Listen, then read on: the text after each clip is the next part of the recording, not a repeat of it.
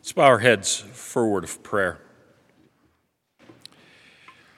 Gracious and loving Father in heaven, we give you thanks again for the gift of your Son, our Savior Jesus Christ. For we know that in his suffering and death on the cross that you have opened up to us and to all people the way of everlasting life.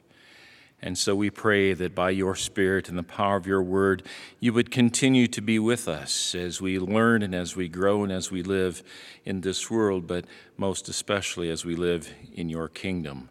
Be with us this day and help us to understand what it means to be a kingdom people. We pray in Jesus' name. Amen. What does it mean it's a great question. In our Old Testament lesson today, uh, we read that, that God is telling his people, Now therefore, if you will indeed obey my voice and keep my covenant, you shall be my treasured possession among all peoples, for all the earth is mine, and you shall be to me a kingdom of priests and a holy nation.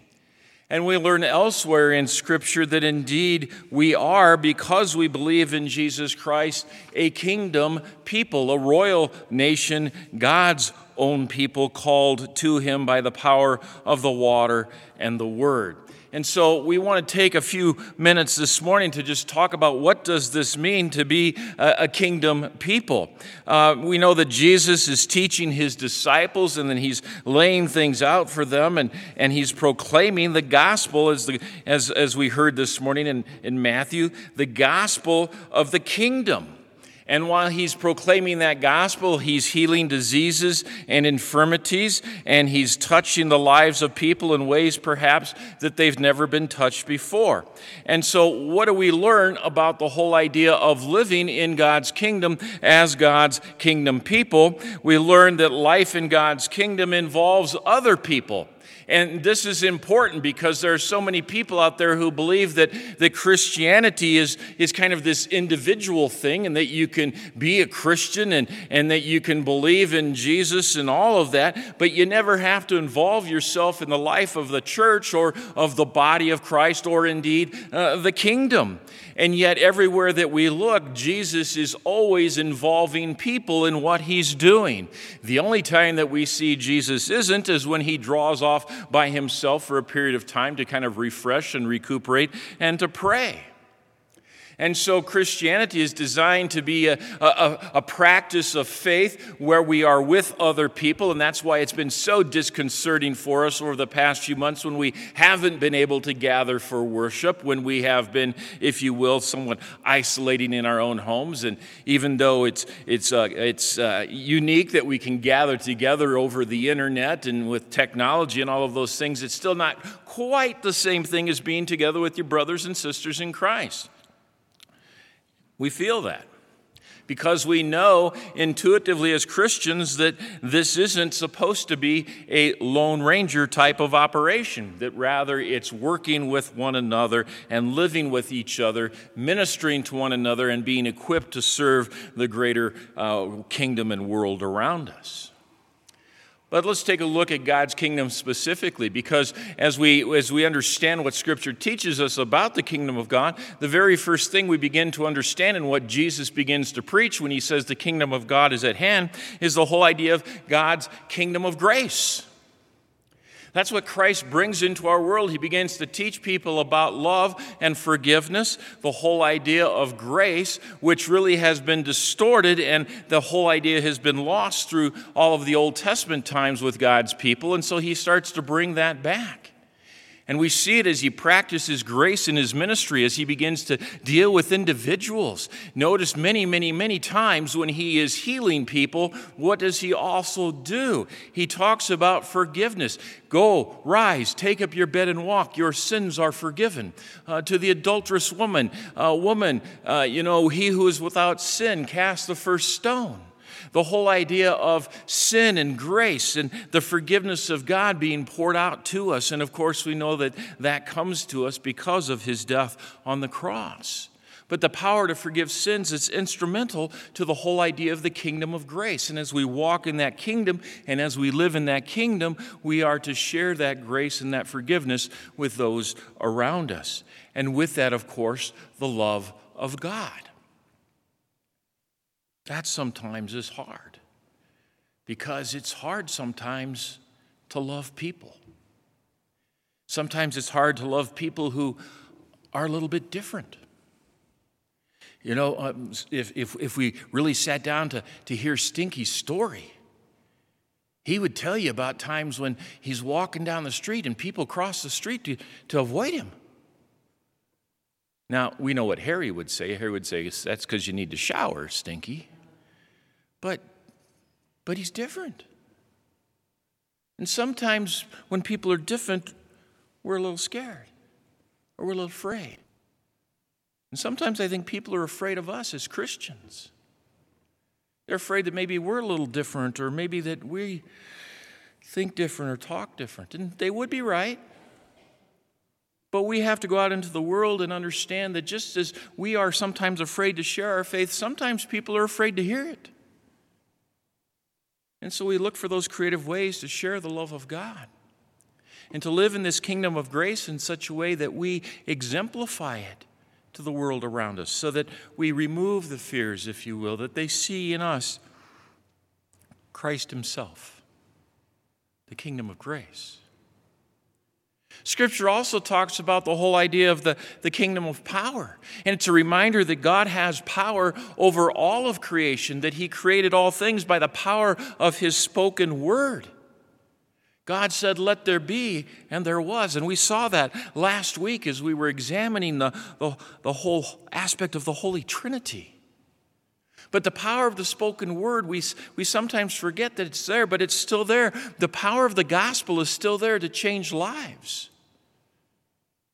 And the spoken word has the ability to penetrate to the heart of people and to remind them that there is a God who loves them and in this kingdom of power, and sometimes these kingdoms overlap a little bit, we need to remember that God has given to us within this kingdom a measure of his power, the keys of the kingdom to forgive sins. Sometimes you'll hear people say, well, only God can forgive sins. Yes, but God entrusts that power to His church and to His people to look at other people in our lives and to say, I forgive you. And you know, when we're really saying, when we say, I forgive you, is we're saying, I can forgive you because Christ empowers me by His own death on the cross to extend forgiveness to you. You see, I can't really look at somebody and say, I forgive you, because I don't really have the, the means or the power to do that. I can only do it through Christ, who gives me the power and the strength to do it. In fact, sometimes in our humanness, we look at somebody and we're really saying in our hearts, I don't really want to forgive you. It's kind of like when you know you have little children and they're fighting a little bit, and you grab one of them and tell you know, say to your brother, uh, you know, you're sorry. I'm sorry. And then you say, and you, what do you say? And you know you're supposed to say, I forgive you. And so you go, I forgive you. And then mom says to both of you, it doesn't sound like either one of you mean it. Right? Why? Because sometimes in our humanness, we're reluctant to let go of the hurts and the pains. We're reluctant to forgive other people because we've been hurt. And yet, look at Christ. To the ones who drove the nails through his hands and his feet, hanging in pain from a cross, he looks at them and says, Father, forgive them. He looks to the ones who are gambling for his clothes. Father, forgive them. He looks to the ones who are mocking him and spitting on him and calling him names. Father, forgive them. He looks 2,000 years into the future at our own behavior and our own hearts, and he says, Father, forgive them.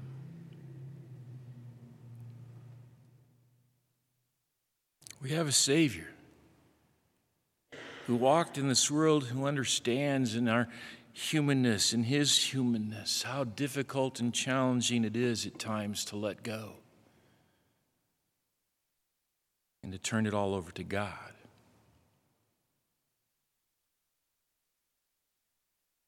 Kingdom of grace, kingdom of power.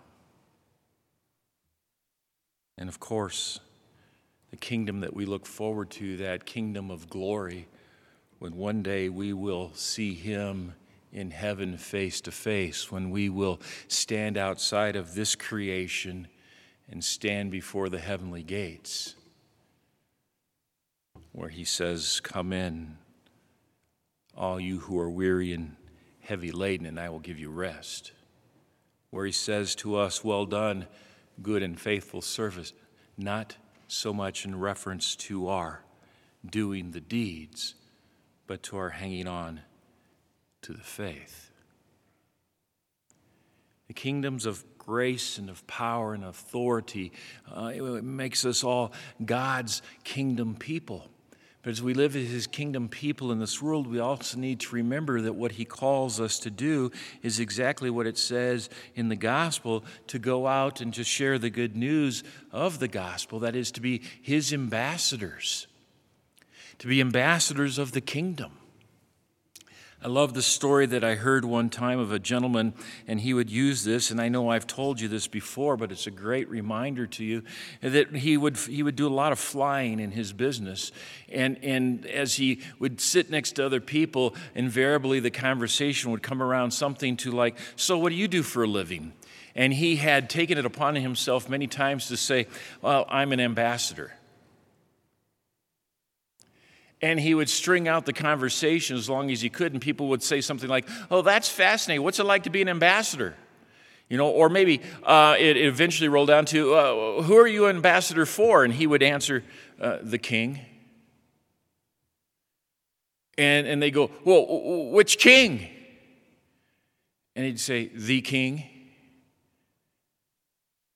He'd just string it out as long as he could, and then finally, ultimately, it would come down to the King of Kings, the Lord of Lords. I am an ambassador for Jesus Christ.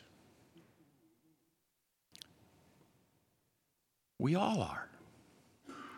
But we often don't think of ourselves in that role that we are ambassadors of Christ to this world, that we represent Christ to the world, that we are to put forward and to put it in the political terms, His policies, His practices, His guidance, His truth. To live it in our lives in a way that we proclaim the gospel of Jesus Christ in both word and in deed that we represent him to an unbelieving world and to a world filled with people who are opposed to the truth, that we live it in word and in deed in such a way that there is no accusation leveled back at us, but rather that we can stand firm in the gospel and say, I believe in Jesus Christ. And he is the answer to the challenges and the problems in the world today and the things that we face in the world today. Because you see, God sent him for the whole world. And God sent him to die for the sins of the whole world. And God didn't exclude people from that phrase, the whole world. And we read in Scripture every language, every tribe, every nation, all people. Because you see, in Christ, the sins of our culture and the sins of our world can be cleansed, but only through Christ. And so it's beholden upon us. The task is before us that we indeed should, as we were reminded in the Great Commission on the days of Pentecost, that we are to go. To go to all people. And we can do that right here in our own community. That we can share the gospel of Jesus Christ with all people, not just the ones who look like us or, or talk like us, but people of all generations people of all backgrounds, people of all languages, people of all tribes and cultures, and of all nations. They come here. We see them down at our mission. We see them in the workplaces. We see them in the stores. We see them in our neighborhoods. We all have opportunity to share the gospel, to tell people about the kingdom in which we live, about God's love and grace and His mercy, about His power. and about that kingdom of heaven where we're all headed. It starts with loving people, just as Christ loved them. In Jesus' name, amen. And now may the peace of God, which passes all of our human understanding, keep your hearts and minds in the true faith of God in Christ Jesus unto life everlasting. Amen.